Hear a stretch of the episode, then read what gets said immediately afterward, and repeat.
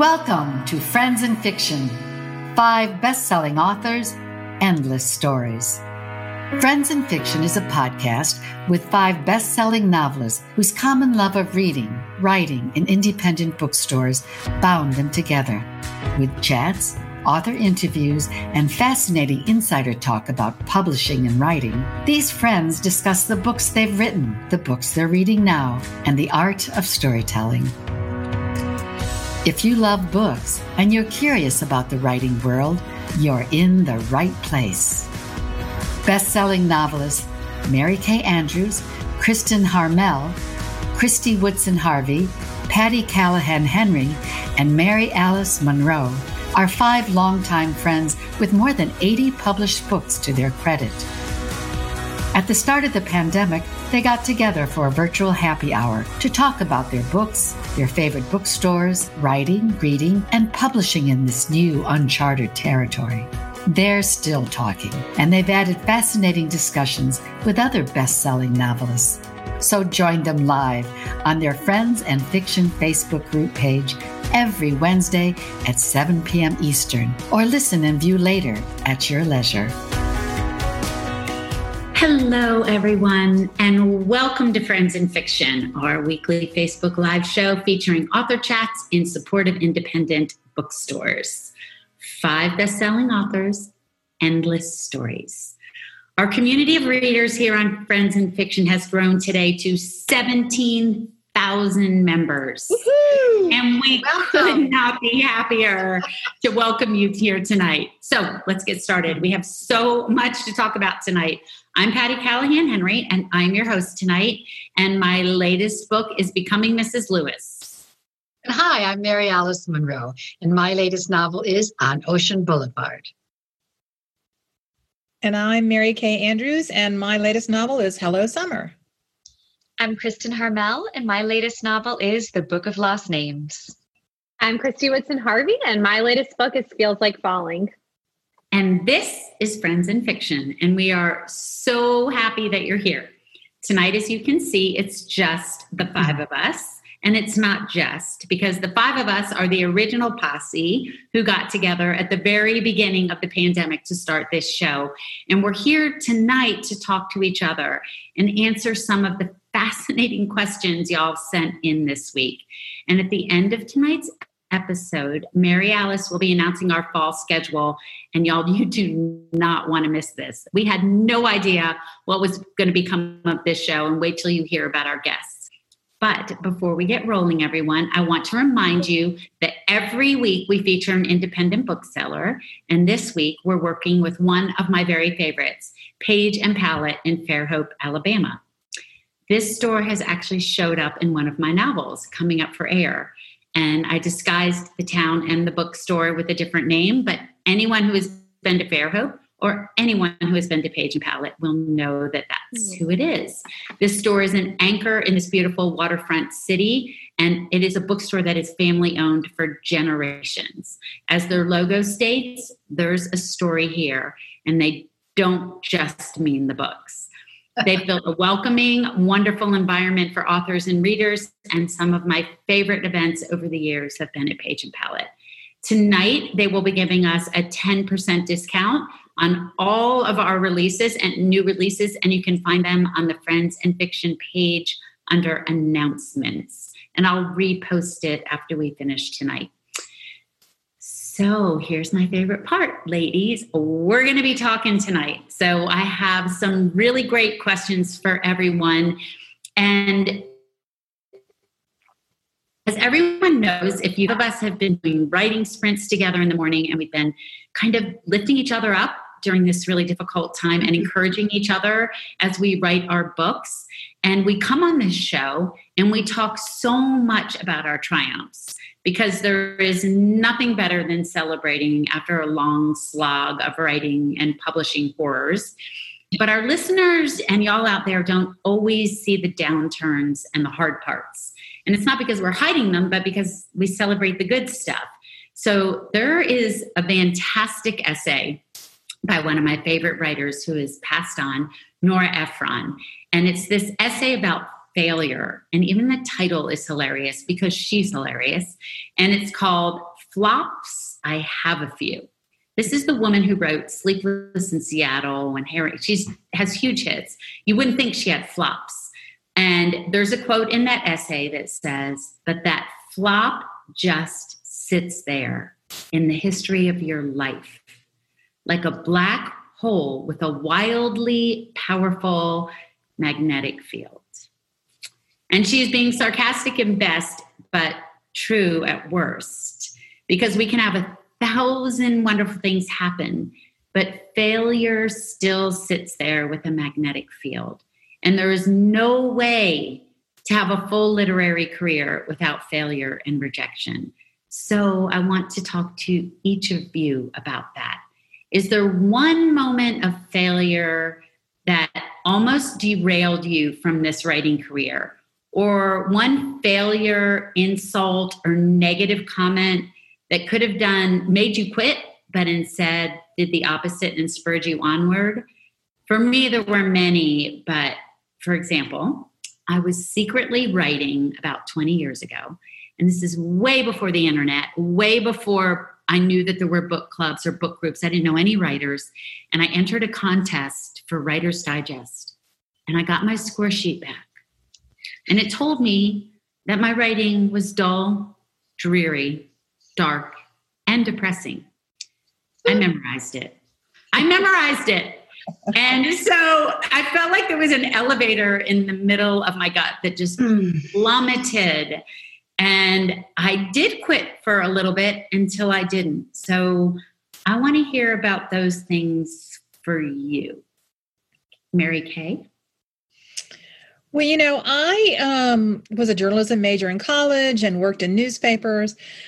And I was a reporter at the Atlanta Journal Constitution. And I had been um, working in the features department, but I wanted to go back to news. And so I went to the managing editor of the paper at the time. and um, at first I'd gone to my features editor and he said, no, no, you can't, you know, you can't move. And so I, I said, okay, I'm going to go to your boss. So I went to his boss and he looked at me and he said, um, you don't understand. We need real writers in news.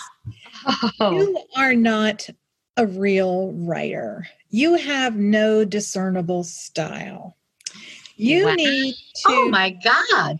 Ouch. He said, You need to um, just understand that you are, um, as a reporter, you're, you're, you're mediocre.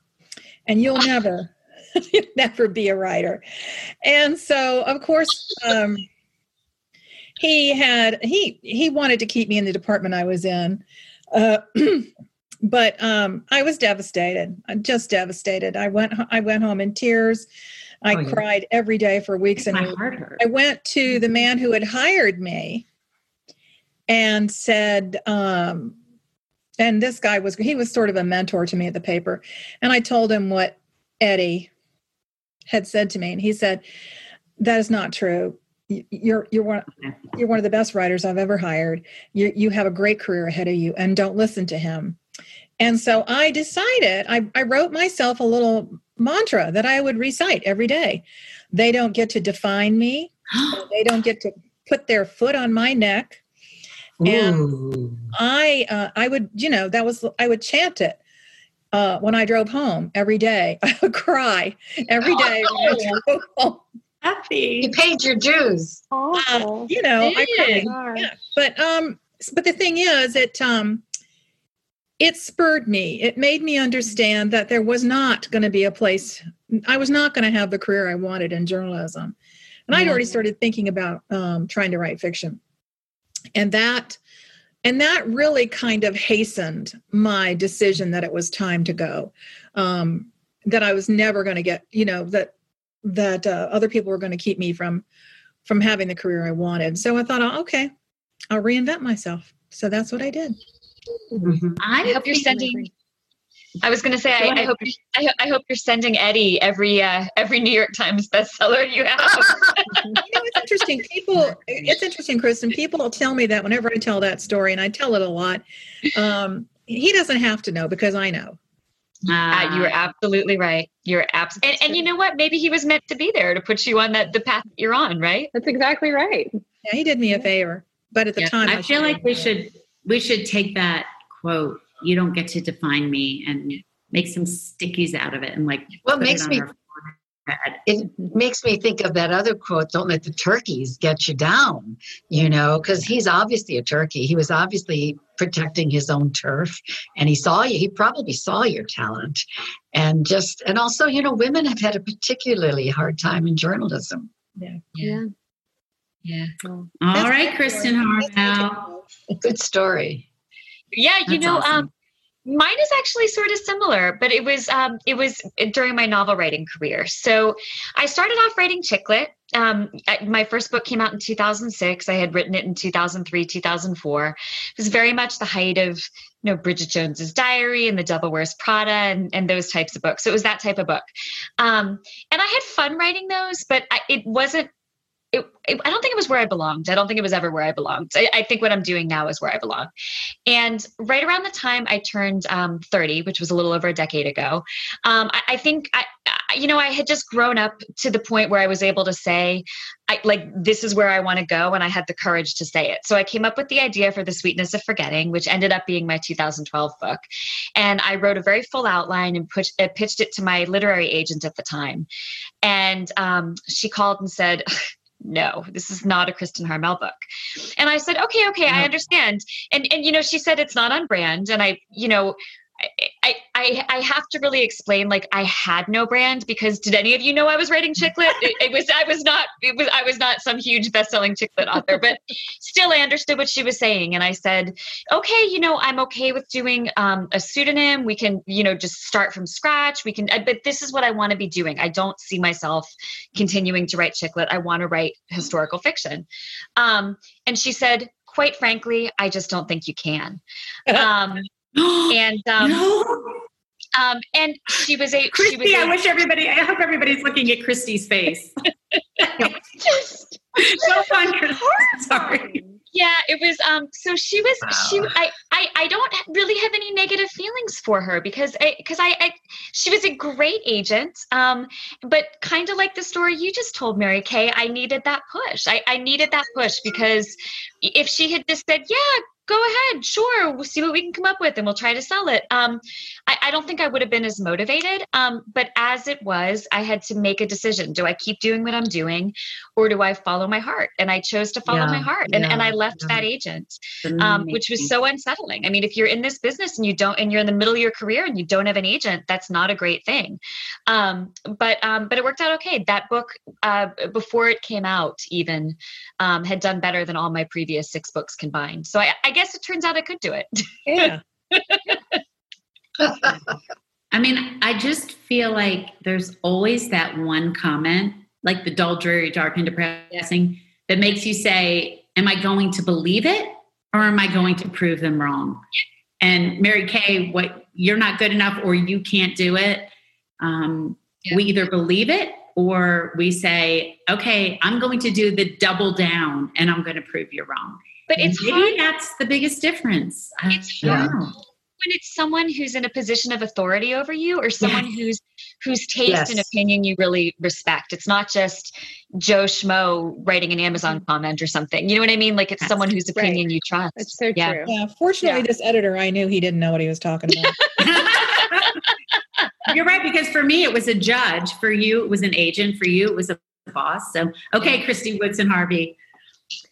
Um, you know, I don't even know that I was going to tell the story, but now that you told yours, and it was so great, and it reminded me of like you do remember those words. Um, yeah. I had signed with a literary agent um, who was representing me for a book that I wrote before Dear Carolina, which ended up being my debut novel.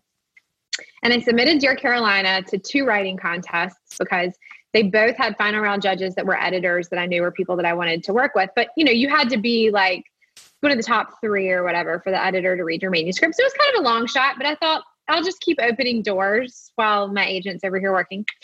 And so I get my score sheet back. It's the first feedback I've ever gotten on Dear Carolina. And one of the judges, I'd written the book in second person, which, as we all know, is like kind of a no no, but it just, it, it worked for the story. And so she wrote this long thing telling me why I couldn't do it and said that the story was uncomfortably voyeuristic. I'll never forget it. What? yeah. And I was I like, have to I have to think about that for a minute.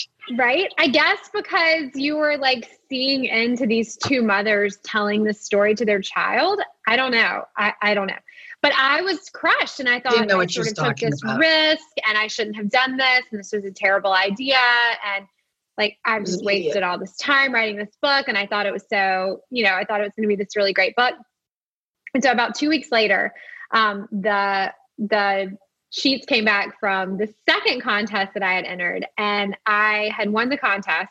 And the final round judge was an editor at Penguin, and she bought the book. Oh my gosh, it's so funny. That's the best ending.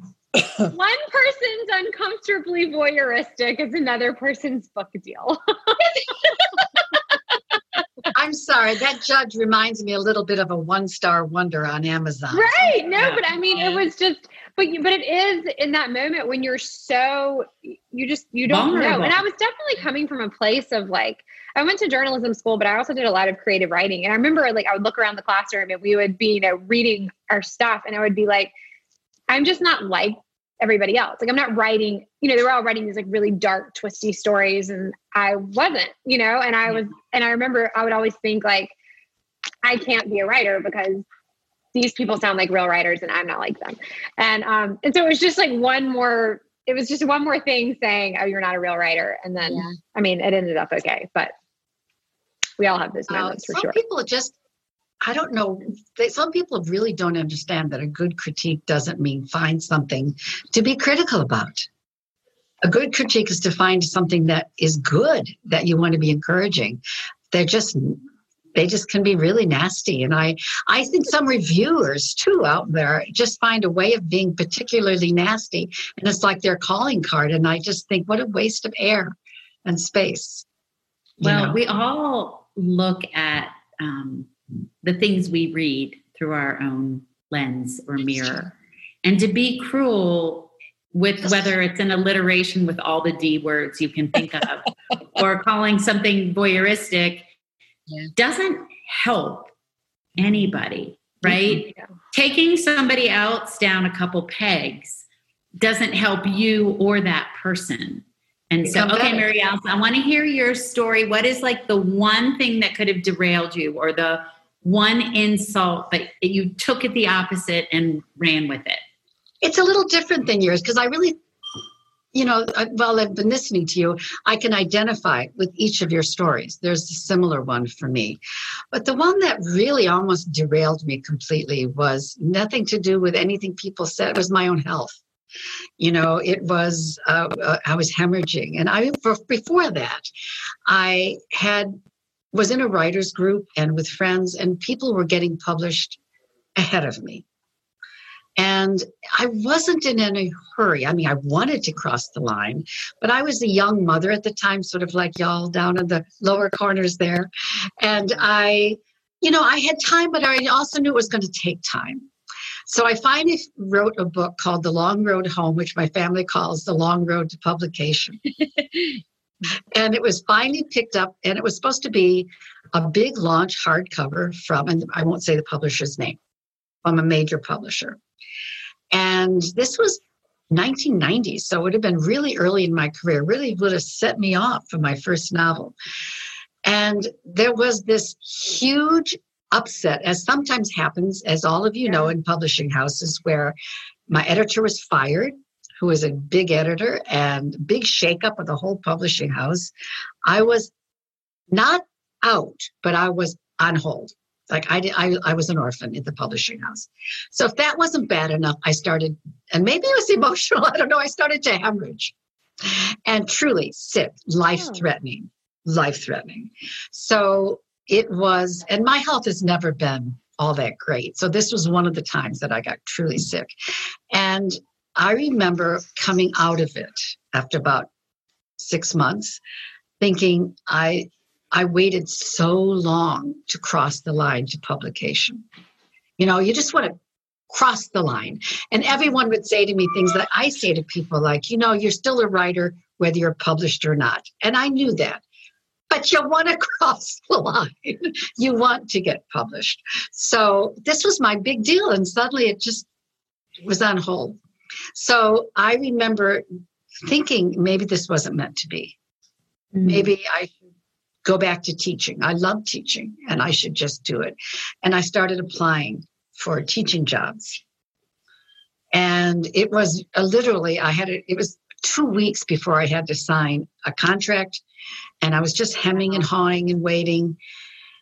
And we heard that the book was coming out in from hardcover to mass market. Horrible cover, but I was in the game. I was in the game.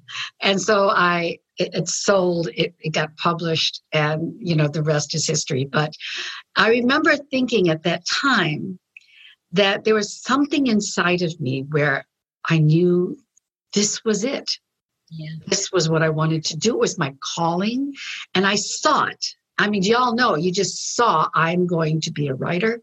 And it's just no matter how it happens or how long it takes, it's going to happen. But it, I think you get beaten down to a point, or even health, where you sometimes think either how many rejections can I take, or how much how many how many more years am I going to put into this effort?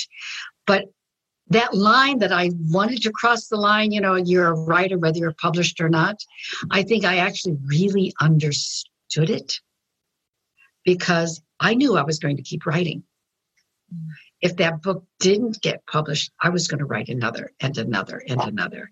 Not just to get published, but because I couldn't stop. Because you were a writer because I was a writer. Yeah, which um, which is that whole being in the arena thing. So there's this fantastic quote we've all heard it. Brene Brown has the book Daring Greatly. It's by Roosevelt, and he says, "Who at the best knows in the end the triumph of high achievement, and who at the worst, if he fails, at least fails by daring greatly." so that his place shall never be with those cold and timid souls who neither know victory nor defeat. And so, ladies, we have been in the arena, man. We have done it. So, how do you do it? How do you stay inspired? How do you stay in the arena? What keeps you creative? What keeps you going? Mary Kay, tell us. You know, um, I think part of it is um, I write commercial fiction, and and I we all write really write commercial fiction, I think. Um, and so I write a book a year, and this is my job, and I have to keep filling up the creative well. And mm. so, reading good books, watching television, getting out in the world, and um, you know, it's a matter of habit for me. So someone will say something, and I'll think, oh, I can use that in a book. I'll steal yeah. that. I mean, we're terrible thieves. Writers are we're horrible. Um, we're we're just felons. Um, and we're liars too. Liars. Yeah. I always say, like, especially when I'm meeting new people, I'm like, look, if you don't want it in a book, do don't not say me. it because because you get to the point where you can't remember. Like, did someone say that, or is it just Did in I your head? yeah. So I think I think um, for me it's um, it's sort of uh, an ingrained now an ingrained part of my habit of being. So uh, you know i'll be out and i'll see something and and uh, and what happens usually is i'll see something the way it happened and then i'll think well what if it had happened this way? Hmm. yeah. You know what if you know what if she's backing out of the parking lot at church and she rear ends the new minister. I don't know. Um, so, and I think that just started a new book. I know. Right. Like, hmm, when do I get to yeah. that one? right there. I, I, you know, that that's that's the only thing I know. And and and being out in the world and and I'll tell you realistically, um, I'm ashamed to say it. Uh, it turns out I I'm competitive. And I can't stand the idea that I don't have a book coming out and I want each book to be better. I want to get I want my writing to get better with every book. I'm never I've never been satisfied with a book after I've after it's come out. And so that's part of it the the the elusive idea that you know, if I keep going, maybe I'll get better. Maybe I'll be able to pull it off. That's such a powerful statement because I think it's it's very inspiring too that I haven't written my best book yet. Mm-hmm. It's still coming. That's so great. I love it. And I don't think we could keep doing what we are doing if we didn't have a little competitive edge because mm-hmm. yes, it's about creativity, but it's also about writing better and then better and then stretching our limits and doing a little bit more. And that's one okay, so Kristen Harmel, how do you do it? How do you stay in the arena? What keeps you going when half the time we get knocked down and bloodied and have to stand back up? What keeps you going? Uh, honestly, um, right now, the four of you. I Aww. seriously, I, I mean, it, this has been. Um, I, I would say that right around the time we were starting Friends and Fiction, it was the the worst my writing life has been in a long time. Just because I, um, you know, I was really struggling. I, we were, it was sort of the beginning of this pandemic. My, everything had changed. You know, um, I went from having a 20 hour work week to having a zero hour work week because I had my, my uh, child home with me. Um, and uh, it, it was it was you guys. It, you the the four of you taught me there was a way forward. Um, you made me want to show up. You made me feel inspired. And then um, you know this community that that we're a part of, this friends and fiction community, knowing that all these readers were out there and they were so kind and encouraging. I'm just um this book I'm working on now, and, and I bet you that the four of you have the same the same opinion about it. Um, it, it feel it feels different to me because I'm I'm interacting with readers in a way that I haven't before, um, and and I feel supported by readers every single day in a way that I haven't before, and that's making me feel inspired as a writer, but also really inspired to deliver the absolute best book I can deliver because I, I want to. I want to give er, like these people who are showing up for me, like I want to show up for them. Um, but but but bottom line, the the four of you, you, have I mean, thank you. You've changed my writing life, and I um I can't imagine it without you now. Oh, so now we need some Kleenex. But I think all, I think all five of us would say the exact same thing. For sure. Um, I think yeah. that the the um, I said it in an Instagram post. When you know somebody's going to ask, "Did you do it today?" You want to be able to tell the truth, mm-hmm. right? So that's one way to. St- so okay, Christy Woodson Harvey, how do you do it? How do you stay inspired? Yeah, I mean, and there's no way. I mean, truly, I there's no way that I would be in the position that I am right now, having my 2022 book almost ready for action if it weren't for y'all. I mean, there's no way. And I do agree. I mean, I think friends and fiction for sure, but just the reader community at large. And like yesterday, I announced that Under the Southern Sky is coming out April 20th, 2021. And when you see those, like when people come on and they're like, I can't wait, I'm so excited it does it drives you in a way that you can't experience on your own because you do absolutely you don't only want to be better for yourself but you want to be better for every person out there who took $17 that they could have spent on something else and spend yep. it on your book like it, yep. it drives you in a way that you want to give them the best experience that you can um, and I think writers are different than what I thought. Like, and I look at all of you and I think it's something that we have in common and we've sort of touched on it. But I do think that we all have, I don't know if even a competitive streak is the right term, but we're all very driven to succeed. So even if that competition is just with ourselves, we're yep. all very driven toward that next thing. And I think I pictured writers as being like la la la la la. And i'm sure a lot of them are but i don't think we're like that you know? No. i think we're all like more words next page new book better title better cover more people more readers you know? We're all just like we're in it. And i think it does drive you when you when when you know that people enjoy what you do. It makes you want to be better and it makes you want to keep doing it. And christy it's what we keep talking about. It's not just that it's that um, and Kathy, Mary Kay Andrews says it best. All float, all boats rise if we're doing it together, right? Yeah. I start poking holes in the boat or some. So the all our boat rises together when we're okay. Mary Alice Monroe, how do you? Well, the, The problem with coming last is I could just say, yeah, what they said. Okay, you're first.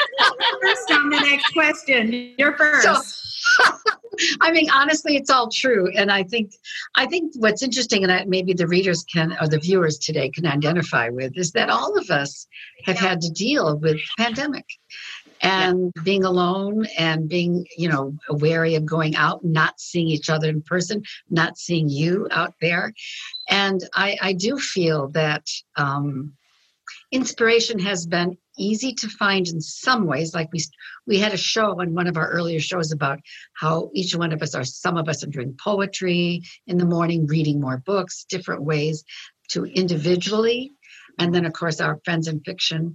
And i just feel that it's really important to carry that on after pandemic to just to remember to find ways to be inspired every day and to not slip into maybe patterns that we were able to eliminate as our schedules changed that what are the best new things we're doing and can we sustain them? So perhaps that's the inspiration for the future.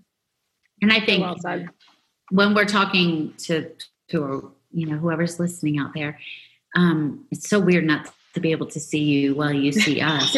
but to to translate it, I think it's a little bit about y'all finding the people who support you, right? Because that's one of the ways that we mm. stay inspired is by having people who support us. And instead of enmeshing yourself with people who are trying to drag you down, why don't you get tangled up with people who lift you up, i.e., these women? Mm. Okay, so another idea that seems so glamorous in theory is book tour. Right? Every time an author is on a TV, did y'all see The Affair? Did y'all watch that show on, yeah. Yeah, oh, just a couple, not the whole thing. Oh my gosh, I'm obsessed with Ruth Wilson. But anyway, you know, he's an author and he has a book come out and he has an entourage who goes on book tour with him. And all these shows about authors, they have an entourage. And I know that at least once the entourage was my children. So, yeah, um, oh, yeah, exactly. So, what I'll go for double dare you because I'll go first. When I first had a book out, it's called Losing the Moon. It's 2004 and I was asked to speak at a luncheon. I mean, this is a long time ago. And I was in the ladies' room and I was in the stall and heard two women talking about me outside the yes. So now I want to know what they say. Oh, they were like, she's. Too, I mean, this is a long time ago. She's too young. How? Who does she think she is? Why is she at our talk today? Why is she lecturing us? Who does she think? Oh I gosh. I know it was oh, so, gosh. but it's like something out of a Sex and the City. I yeah. love that you came out and waved because in the TV show they're always like hiding in the stall, and I'm like, "Who are you?" I would be like, "Oh, Glad how you feel. I washed my hands and I smiled and I walked out. I didn't say a word. And like for about a month, I kept thinking of what I could have said in that. Oh, moment. it's the worst. it's the worst. That's the best thing about writing books is we get to think about it for a week and then have the sure. exact right come back. So I want to hear about some of your book tour, most embarrassing book tour stories, and we're going to go backwards. Mary Alice. well, I had a hard time. There have been so many. Just pick one. Right? We have to, yeah. have to pick one. And I'm going to try and tell the story without like getting myself sued because I won't name the author's name. But it was early on, and it was when I, I know this one. You do. Yeah. So I can't say everyone knows the author, too. So um, I was when the Beach House came out, and you have to understand this. It was my first New York Times hit, and I was driving from store to store with my entourage, my sister Ruthie, who, was driving me for free from store to store to store. And I got to one of after I made the Times list, suddenly things opened up, and they put a dump, which is that rack of books in the front of the store. And you know managers would actually show up and have flowers out for me. So it was a big deal. So i was in I won't even say the name of the town a coastal town in florida and it was the hometown of unbeknownst to me of this particular author who had a book coming out in the future of a similar title. And come on, it was the exact same title. It was the exact same title. I know it is. I know it is. and I remember because there were sea turtles, and I had I was supposed to speak. It wasn't just a signing. I was supposed to speak to the volunteers, and I invited my brother-in-law and his mother, who we called her my aunt. So I show up, and you know you're in trouble when you get to the parking lot and it's dark. there are no cars anywhere. So you walk in and you get to the front window, no sign, nothing. And I walk in and maybe one or two people in the store and two other people, my aunt and my brother-in-law, who came to see the famous author, and I could see this in their eyes. You're like, poor Mary Alice, what a loser. And I I walk in and I'm totally confused. This was my big deal that I was so excited about. And I, the assistant manager, I flagged and I said, Hi, I'm Mary Alice Monroe, and where are my books? I'm supposed to do a presentation tonight to a group of turtle volunteers.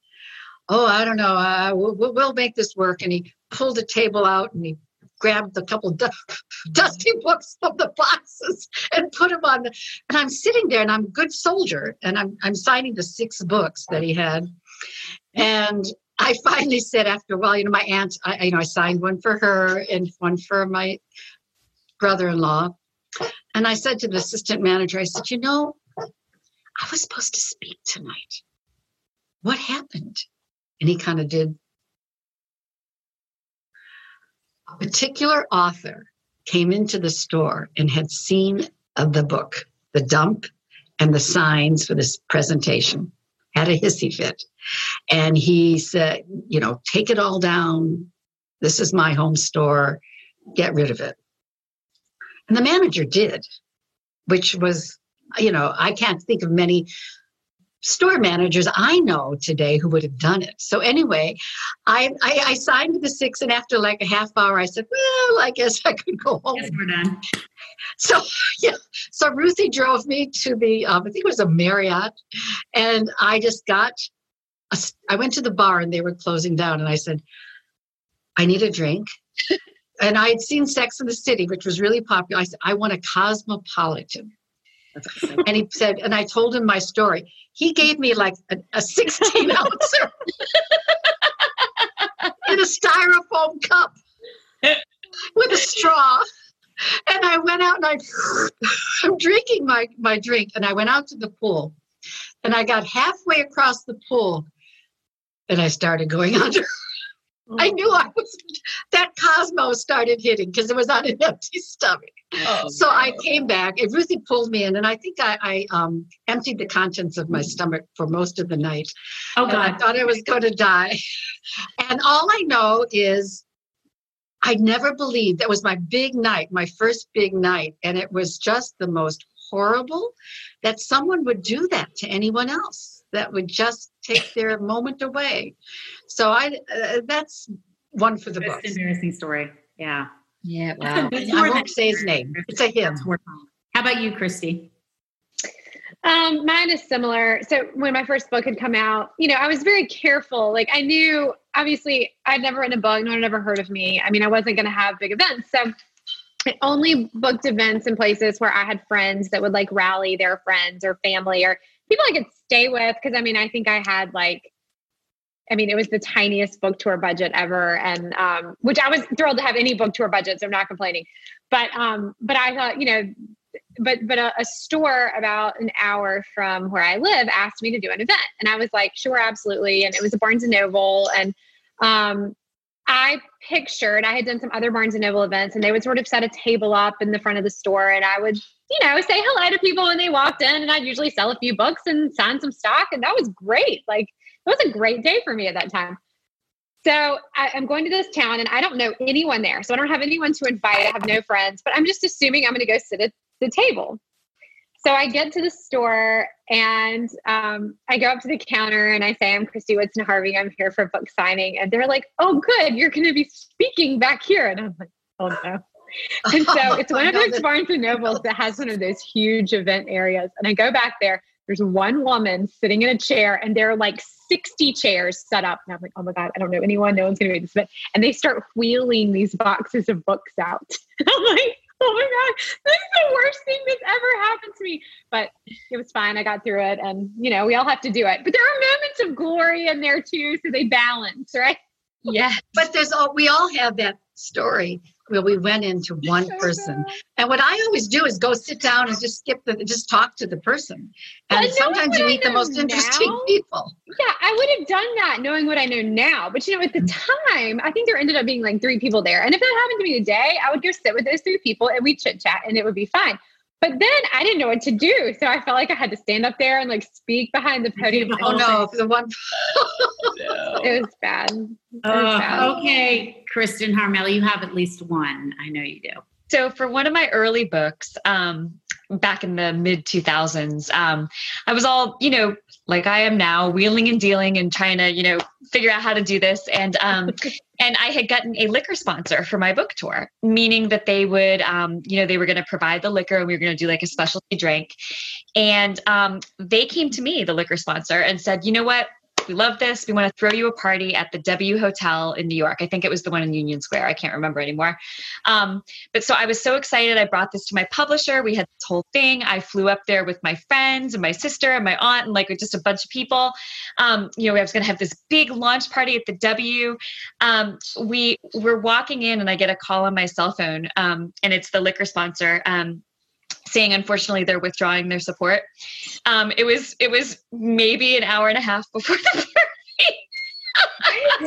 they they were How no longer going to pick up the bar bill, so they had already paid like whatever like room reservation fee to like you know book this event space at the W. Um, but so this was one of my early books i i did not my my early books there's i mean i could not have supported myself writing the books. My my book contracts my advances were were 15,000 like 1 5 15,000 and that plus my magazine job like that was I, I, didn't have any money. You know what i mean? It wasn't like i could yeah. just be like oh yes well, well i'll just pick bill. up the bar bill for everybody. Yeah. no. So after saying to the publisher like look i'm having a party at the w and they were like yay.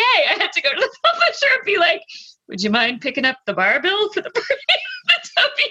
Oh no, I think she wins. That is so I think she wins. You do. You win. It was so horrible. We only That's the horrible. only the only choice of beverage was the cheapest thing on their event menu, which was like some cheap white wine. you could have white wine or you could have water. And I spent oh the entire God. party like just trying not to We're cry. Fine. So like Okay, do you all out there see what we go through? Like That's, you win. You think we we really care right. if you come. Right, right. Really so if you're leaving us that one star review to put us back in our place, we are already We've already there. been put We already are there. place, yeah.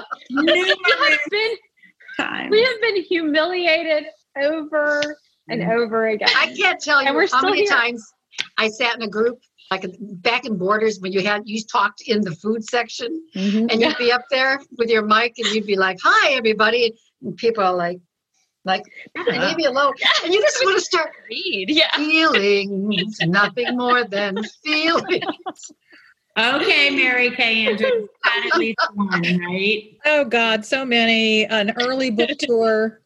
Um, I, I was doing something with my son before I went on the road, and I got to I think I was in Washington D.C. and I had pink eye. Oh, and so my yeah, my eye was like oozing and red and swollen, and I had to wear dark glasses. No one would get near me. Then there was a time I was at a Christmas um, festival in this little small town.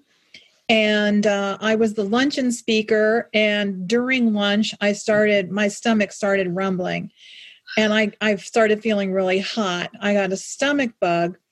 The um, thank God I, I don't know how I got through it. I did, but the I had to say to my they had somebody the festival organizers had had somebody um, you know assigned to help me to you know get me back, and I just said yeah we were supposed to do have some others. I said get me to my hotel. Yes. She had to end up going out and getting me medicine. Um, I did a, a, a signing at a chain bookstore in a dead mall. Um, it was there last night; they were open, and I mean the whole mall. so you can imagine that was Oh, I, I yeah, I back when Walden Books was still around in the mall, and they used to always put your table right smack in in the hall, almost in the hallway. Yeah. If you remember those? Oh, you youngins might not remember this, but yeah, they um, were they literally, literally as I was leaving the store, 30 minutes after the start of the signing, they were literally turning out the marquee lights outside. And then there was a signing at another chain store in Savannah, mind you, where I had set, you know, four books, and I was at a, a chain. And I got there, and they said, "Here's the, the the community relations person, CRC, asked for them." And I they said, "No, she's she left. She's gone. And so the assistant manager said okay well you're back there at a table. No sign no nothing. But i had you know people in savannah who were fans who came to the store and i signed the books. But I, literally i was you know doing it all myself. There was no one helping me. And um about 15 minutes before i was the signing was to be over the assistant manager came back and um you know, I had my new hardback, but they also had my and they also had my um my mass market paperback um back my backlist. And while I was sitting there, she started ripping the covers off. For those of you um mass market paperbacks are smaller size paperback books. And so um publishers in front of, having, you having stores send them back to them, they rip the covers off the books go in a dumpster and the bookstore sends back the covers to get a to get a credit for it so she was basically ripping my books in front of me saying we're not going to sell any of these I don't know. She might win on that one. That's uh the bar the bar bill. No, no, the bar bill and the party in New York. I, am not going to be able to sleep tonight thinking about that. The bar bill is horrifying. Okay, we gotta. We've got to okay, we've got to cleanse the palate with some good things. So, really yeah. good. Kristin, will you remind us really quick of the bookstore of the week? Because sure, yeah, absolutely. It's it's Page and Palette in Fairhope, Alabama. It's a favorite of readers and authors alike. They are offering you 10% off our new releases through the page link that Patti has posted on the Friends and Fiction Facebook group page under announcements. So easy to go there, easy to click, and we all have new releases that hopefully would interest you. So we have been talking so much, which I was kind of afraid was going to happen. So we're going to do this quick lightning round. Y'all hmm. have sent in the most marvelous questions, hundreds of them actually, and we promise to try and get to some of them, but also we'll get them in other episodes. So each of us have chosen a question for the other. We didn't get to pick our own question. We picked, and we're going to try and do this in a quick lightning, lightning round. round. Yes. So Okay, Mary Kay, you're first. Ask Christian. Chris, Christian. Ask Kristin. okay, yeah. So this is a question for Kristin. Um, Mary Ellen Haw- Hawker Hartwick wants to know how do you organize your story notes? I'm, she says, I'm a wannabe author and have been struggling with organizing my thoughts for chapters or for short stories or novellas. So, as a historic fiction author, I think this is a key one for you, Chris. That's a great question. Uh, okay, so great question. Um, I, I would say there are two very short answers to that. One, as far as story notes, it all goes into an outline for me. So, so if I have an idea, I know exactly where it's going to belong. I plug it right into the outline, and my outlines are not bulleted; they're in paragraph form. So, if I want to re- remember something, I might put it in parentheses, or I might even put it in parentheses at the top of the chapter heading. But it all just goes right into that outline. If you're talking about how to organize research to keep track of all the research, um, I have a Word document that I just I, instead of writing out like like whatever I found in the research, I'll say um, the Naliboki Forest book, page 164, and then I'll put a post it note in that book. So I'll say exactly what the note's about, mm. where to find it, and then the post it note. And then that way, instead of having secondhand or third hand information i'm i'm as i'm writing going back to the source which i think is really helpful so great great question i, ho- I hope i answered it Kristin, I, I actually, I'm actually going to steal that. Okay, Kristin, go ahead. You're next. Okay, I've got one from Cindy Kovac for Kristy. And this is um, Have any of you had book ideas that you are glad you didn't write? If so, what was it and why? So that's for Kristy. A good one. Um, this is a really good question. And mm-hmm. when I first started writing, um, I had a writing professor at Chapel Hill that I really loved, who Patti is good friends with too. His name's Daniel Wallace, and his most famous book was Big Fish. So probably a lot of y'all have read that. Um, But he said to me, the worst thing that can happen to you as a writer is that you get published too soon. And I think that was such good advice because I had um, several manuscripts that I never sent out or, you know, really did anything with. Um, and and I'm glad of that. You know, at the time you're so invested in that manuscript and you think it's going to be the one, but I definitely have that syndrome of thinking the next thing I'm working on is so much better than the one before. And I think that was such a good piece of advice. And um, I'm really glad. That's not exactly the question she asked, but I, there's nothing that I've wanted to write that I haven't written necessarily. But I'm glad that the things I haven't put out didn't get put out. That's a good feeling.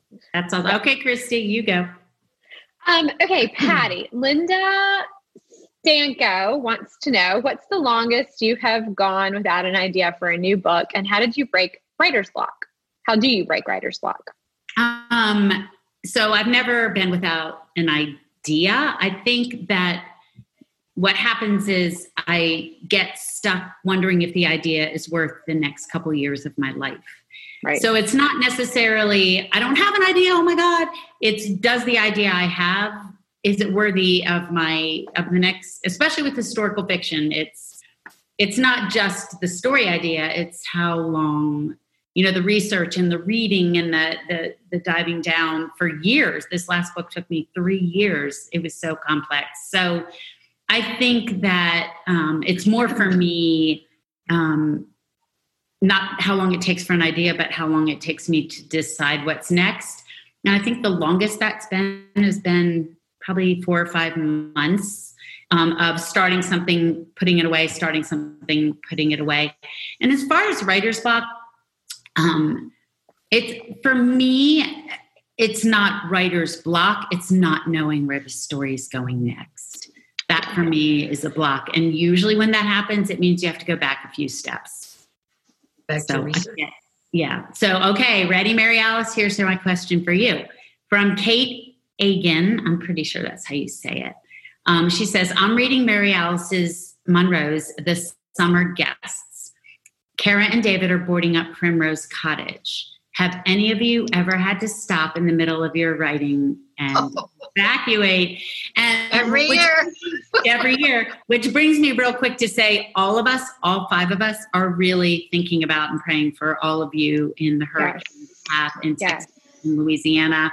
We have been texting each other and thinking about you and um, really worried about it. So, Mary Alice, I know I know the answer to this, but tell everybody else have and have you had to stop in the middle of your writing and evacuate?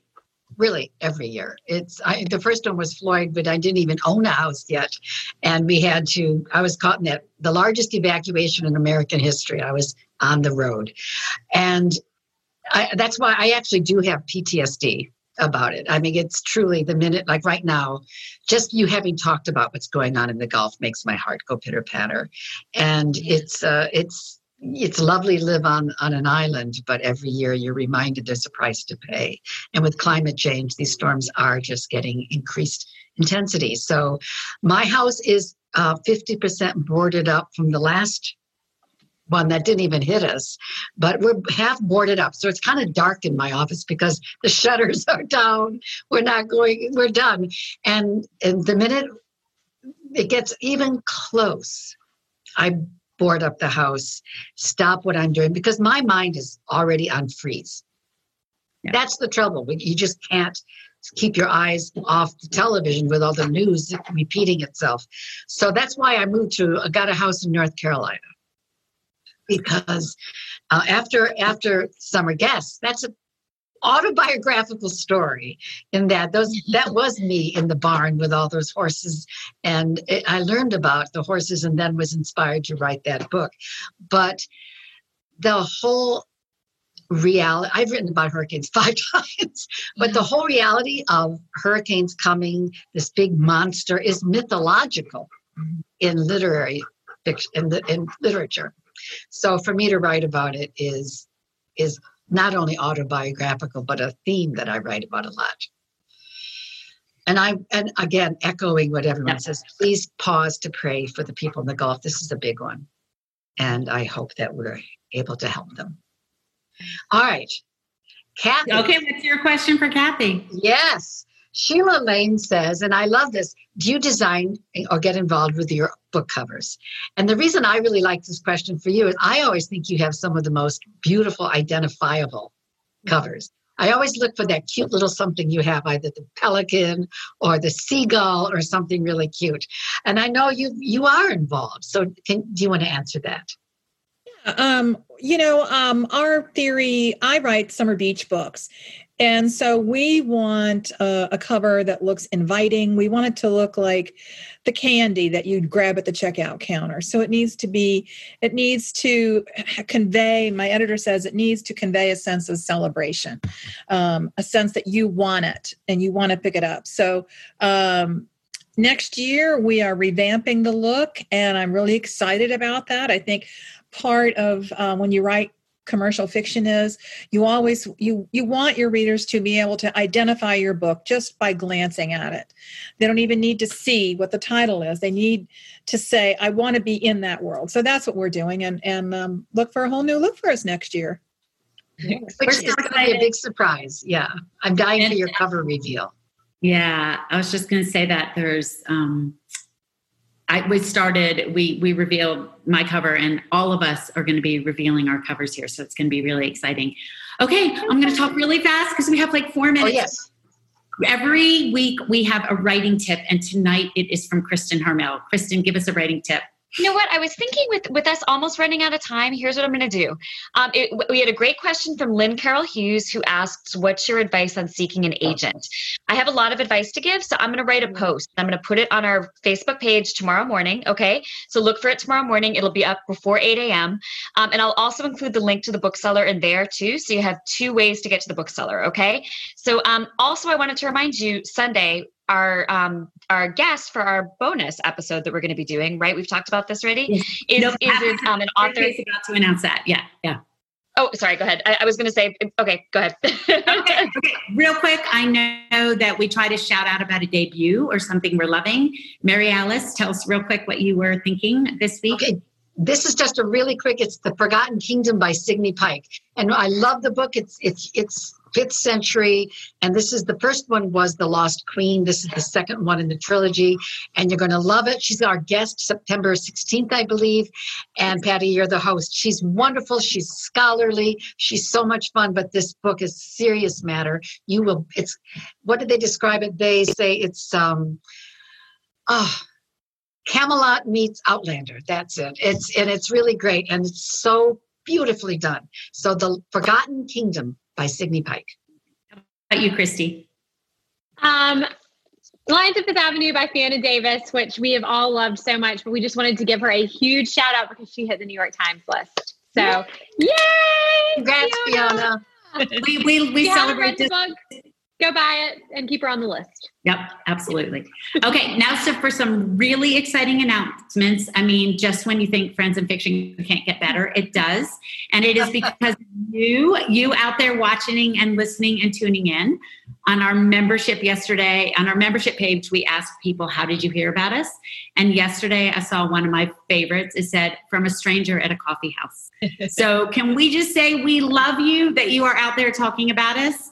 Um, we are so excited to announce our fall schedule. Mary Alice, just kind of, after Mary Alice is done rattling through it, don't try and write it down. I'm going to post it on the page as soon as the show is over. But Mary Alice, tell us all about the fall schedule. All right, Gabe, hold on to your hats, folks. It's amazing. On September 2nd, Etaf Rum. September 9th, Emily Giffin. September 16th, Signe Pike. September 23rd is Just Us. September 27th, Christina Lauren. September 30th, Kathy Reichs. October 7th, Lian Dolan. October 14th, Charlaine Harris, just in time for the spooky time of year. October 21st, Elizabeth Berg. October 28th, again, just us. November 1st, Viola Shipman. November 4th, Brit Bennett. November 11th, Caroline Leavitt. November 18th, JT Ellison and Hank Phillippi Ryan. And November 25th, we're going to end it with a Thanksgiving for such a great fall with Just Us. Oh, I'm so excited. I, I, mean, and all the books that those are associated with. Okay, Mary Kay, I want you to tell everyone about our Sunday brand new bonus episodes called Behind the Book. Tell us. Yeah, we had so much stuff to talk about. This Sunday, we're adding, we're starting our bonus episodes, and the inaugural one is with Rachel McMillan. She's a Canadian whose new book, London Restoration, is climbing the charts. She's not only a prolific writer and reader and social media guru, but she's also a literary agent. For those of you who um, want to get published, you want to be sure and watch that this Sunday. And we'll see your questions rolling in and we'll be asking her some of them. This will be a fantastic episode, so tune in on Sunday at 5. Sunday at 5 on Friends and Fiction, and we'll post something on the page to remind you. And Kristy, tell us about who you're hosting next week, and we'll say goodbye to everyone.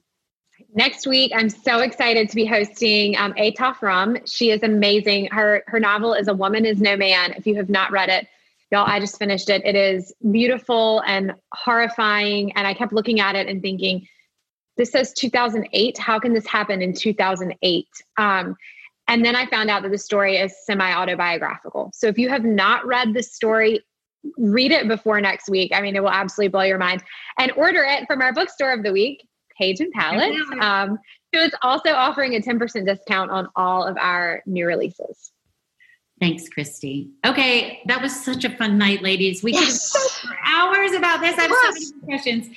Okay, everybody out there, please join us on our Friends and Fiction page to ask us your questions and interact. And join us next week when Kristy Woodson Harvey will be hosting Etaf Rum. But before that, join us on Sunday where we'll be talking with Rachel McMillan. All right, everyone. Thanks so much for being with us tonight. And thanks for coming. And that's a wrap. That's a wrap. Bye. Bye, guys. Bye bye. thanks, everyone. You've been listening to the Friends and Fiction Podcast. Be sure to subscribe to the Friends and Fiction Podcast wherever you listen. And if you're enjoying it, leave a review. You can find the Friends and Fiction authors at www.friendsandfiction.com, as well as on the Facebook group page, Friends and Fiction. Come back soon, okay? There are still lots of books, writing tips, interviews, publishing news, and bookstores to chat about. Goodbye. Produced by Audavita Studios. Connect your voice to the world.